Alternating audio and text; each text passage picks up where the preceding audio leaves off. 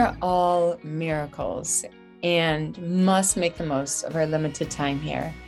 Each of us have these unique gifts to contribute to the world, and it's our job to develop these gifts and give them away. That's why I created the Preschool SLP podcast. The Preschool SLP is about working smarter to create real change in ourselves and in others. Being an SLP is a mission. It's about showing up every single day. It's about giving all of yourself. It's about evaluating your work. It's about innovating practice to change lives. Every single week, let's discuss topics that matter. What are the game changing strategies? How can we treat the whole child? How can we create the truest and shiniest versions of ourselves and of our clients? We're here at the drawing board for a reason. You bring your own unique gifts. Together, let's create better. Okay, so yesterday I analyzed my data and I found some really cool findings that I can't wait to share with you today. And there is such clinical relevance in these findings that I want you to try this in your own practice and see if you find the results that I found. And if this is the case, this is going to have great implications on how we treat speech sound disorders. So let me give you a little bit background first. What I wanted to look at is the relative impact of choosing the verb spray as a treatment target versus the verb splash as a treatment target. So I wanted to see if I assigned the children the verb spray, the three element consonant cluster, would they make greater gains than the children that were assigned the verb splash? So, what I wanted to look at is would they make greater gains on all of the consonants if they had spray? Or would they make greater gains on all the consonants if they were assigned splash? Another thing I wanted to look at who would make greater gains on the R sound? with the group with the word spray or with the group with the word splash? And lastly, who would make greater gains with the L sound? The group with the spray or the one with the splash? So, what do you think? Do you think the verb spray had greater gains, gains than splash? And do you think the group with spray had greater gains on the L sound than the group with splash? And lastly, who do you think had greater gains on the R sound, spray or splash? Well, I think the findings are going to surprise you. Now, let's keep in mind, these are only 12 preschoolers with speech sound disorders. So, what did I do? I randomly assigned six to one group and six to the other group. And what happened is the groups ended up being equivalent and they were equally matched due to random assignment. So both of them, this happened just by chance, had two females in them and they had four males. And both of the groups had equal severity levels. They also had equal uh, educational eligibility diagnosis. So we had equally equivalent matches. The only difference, they had the same activities, the same therapist. The only difference was one word. Was it splash? That they were requesting with splashed the objects to them or the objects sprayed to them. So you even have the same meaning pretty much. Was it spray or splash? The only difference really comes down to was it the R blend or an L blend? So this is where things get exciting. What we did is we compared on the CAP2, the single word speech test, whether who had what the gains were. And we did it over the fall semester, comparing it to the winter semester. So it was a three month time period.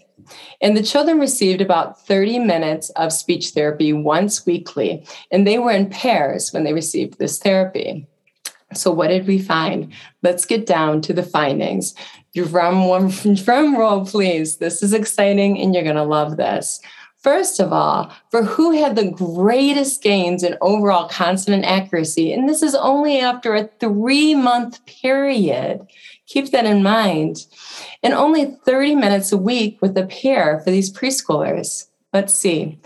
The group that had the spray had a 52% improvement in number of consonants they could say correctly on the CAP2. What about the group that had splash? They only had a 28% improvement. So spray did much better than splash on all of the consonants, both targeted and non targeted, after only a three month period. These three element clusters, they really, really work.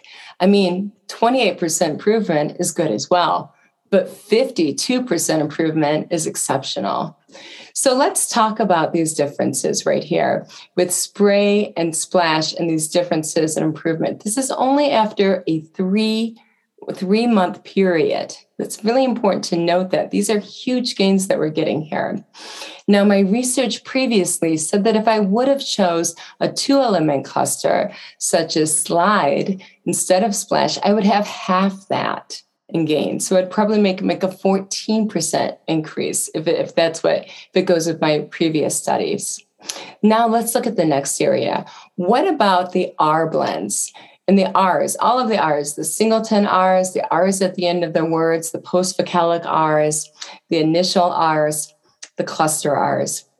Well, I found that, drum roll please, and you can probably guess on this one, the word spray had 35% improvement on R production, which is very impressive because the R's are a very challenging sound.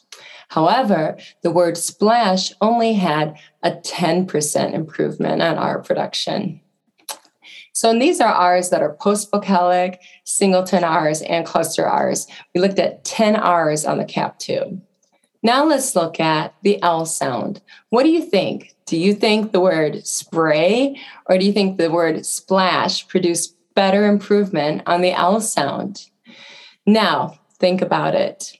I'm going to take a step back before I get to this one.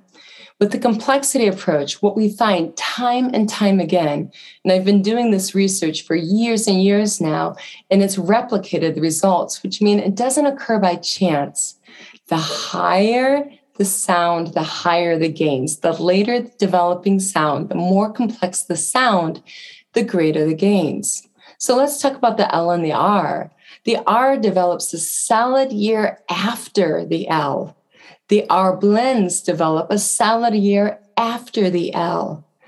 This is once again following what we've already stu- studied again and again and again, and we always come to the same findings. The more complex the sound, the higher the gains. Only one time have I not found this to be the case, and that's with the THR blend, thir. Now, I think the reason for that is because it is so different. The sound is an external sound that occurs outside of the mouth. So, it generalizing to other sounds that occur inside of the mouth, there's kind of a reach in the motor behavior. And I think that might have something to do with it. And I also think that's why I found S blends to be so powerful because S blends, they get around the block. I mean, they are all around that alveolar ridge. It kind of cups up there. So they're very influential in sounds within the mouth. They're kind of everywhere. They're the Celine Dion of sounds. They're very, very popular. Okay, so getting back to the current study, we do know this. Keep this in mind. The later developing sound, the more complex the sound, and we found, except for the TH sound, which is an outsider, it doesn't count. Okay. Other than the TH sound, that's what we found so far. The more complex the sound, the greater the gains across non targeted sounds.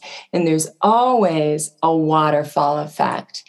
We never find a geyser effect in which, if you work on a simpler sound, later sounds are impacted. We do not find that to be case the case. We also don't find a garden hose effect. We don't find that if we work on a sound in therapy, it's going to generalize like a garden hose laterally.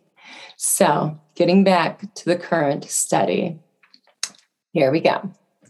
We have here the spray versus the splash, which treatment target would improve L's? When I talk about L's, I'm talking about L's in the initial singleton position. I'm talking about L's in clusters, and I'm talking about L's post-vocalically.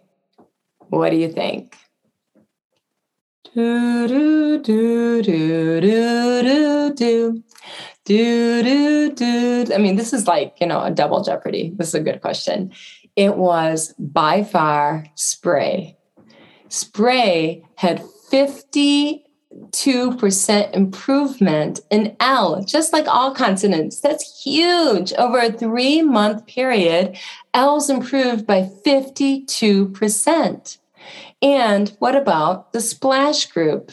The splash group only improved by 28%. So, once again, this study, we find time and time again the higher the sound, the later developing the sound, in this case, spray develops almost a, solid year, year later than splash, the greater the gains, period. And remember, I have a little asterisk and an exception, and we haven't found that to be the case TH blends. And TH blends, if you think about foreign language speakers, for instance, people from Germany who come over, they have such a challenge with TH blends, whereas they don't with the other sounds. It's just so different in terms of the motor specificity of the act. So we even know that when it comes to the body, there's certain things such as you can pump some um, iron with your arms and do some Arnold's, but that's not going to help you run faster. It's a different area of the body that you're using to perform an activity. So I think that the TH is just so different. The, the motor planning, the motor programming, the execution, it's such a different motor act that that is the only sound i find or that we found that does not have that cascading effect which will directly impact all simpler sounds and improve all simpler sounds. And the higher the more complex the sound the greater the gains period. Asterisk and then we have the asterisk except for the th sound. So that is pretty exciting research. I'm so happy to share it with you I want to take it a step further now. Uh, I went to a conference recently. I do tons of continuing ed, by the way, and I encourage you to do so too. I and what that does is I have like a toolbox. I think that is like a craftsman Sears toolbox. That's like that's all along the wall, like a great mechanic would have. And that's because every continuing ed course I go to, I'll maybe come away with one tiny tidbit, great idea. And I must admit, a lot of what I see is not so good. I, will tell you that. An example of that is I went to a recent um, course and they were saying, well, the post vocalic R and the post vocalic L are different than the L or the R. So you need to work on them separately. Nothing can be farther than the case. It doesn't matter if they're different. The post vocalic L and the post vocalic are, are easier. They're easier than the prevocalic L and R. So by the cascading effect, they are always first to develop when we're working on the L and the R. So let me explain because my research will also show in terms of numbers how does this work? Where are these improvements? Well, these improvements are first and foremost post vocalically at the end of the word. Well, why is that the case? If you and I just shut our mouth for a moment, or you're in the car and you just shut your mouth, you're going to find that the tongue, the blade of the tongue is low, and the tip of the tongue is resting on the alveolar ridge. So that's like a parked car, right? You're like you're going zero miles an hour, okay? For you to get up into that R, the tongue has to elevate to the palate, right? So you're going from zero to 100. It has to pull back and go up, like, woo! Very challenging sound in terms of its complexity and also in terms of its strength required. So you're going to have to go from zero miles an hour, it's parked, the, the tongue is down, the tip of the blade is, is resting on your alveolar ridge, the little bumps behind your teeth, to 100. So that makes the initial R more difficult than the post-vocalic R. In the post-vocalic R, you're about 50 miles an hour. You got that R, you got that tongue right in the middle, central location, so it doesn't have that far to go. You're going from 50 to 100. So what about the cluster R? The cluster R depends. Let me explain. If you have a cluster such as grasshopper, in which it's a velar uh, velar before the R, you have that tongue nice and high and retracted. So it's about going 75 to 100. So that grasshopper R, the, the cluster R, is probably going to be easier to produce than even the R at the end of the word because you have the tongue already elevated and already retracted thanks to the friend G. So the phonetic context results in what's known as progressive assimilation, in which the sound before it is going to influence the R and help it out. That helps out the R. So if the word is grasshopper, you're probably going to get some help from your friends. If the word, however, is pray, it might make the R harder, and that's because the lips are rounded. When you have those rounded lips, you're more likely to say pray because it's it's uh, because of the progressive assimilation. The labials before the R are going to impact the R you make. So thinking about that, a lot of times what, what we find is the postvocalic R generally develops first. The postvocalic L generally develops first because that centralized vowel location helps. You're going from 50 to 100. Also, when we go to the clusters, sometimes the clusters are easier. They could even be easier than the postvocalic. An example of that is the word glove. Because the G in the cap, it pulls the, it retracts the lips and elevates and retracts the tongue as well. The L is probably easier to produce than in a word such as fingernail, where you have the centralized, the postvocalic L. Or if you look at the word treasure, with the word treasure, you have both help from the beginning sound before the R and the sound right after the R, because you have those palatal sounds to help with the R sound. So you're saying, sure, you're up there on the palate, palate, treasure. So both, it's both and that's known as both progressive assimilation and regressive assimilation, in which you're getting help from the front end and the back end to produce the R. So, as far as the R is developed, developing, you do not, I have never had the case where I've had to work on R and L post postvocalically. They're simpler, they're easier to produce, and they're going to naturally develop if you work on the R in clusters, particularly a cluster such as spray, which is very hard because the R follows the R sound, the P sound, where the lips are rounded.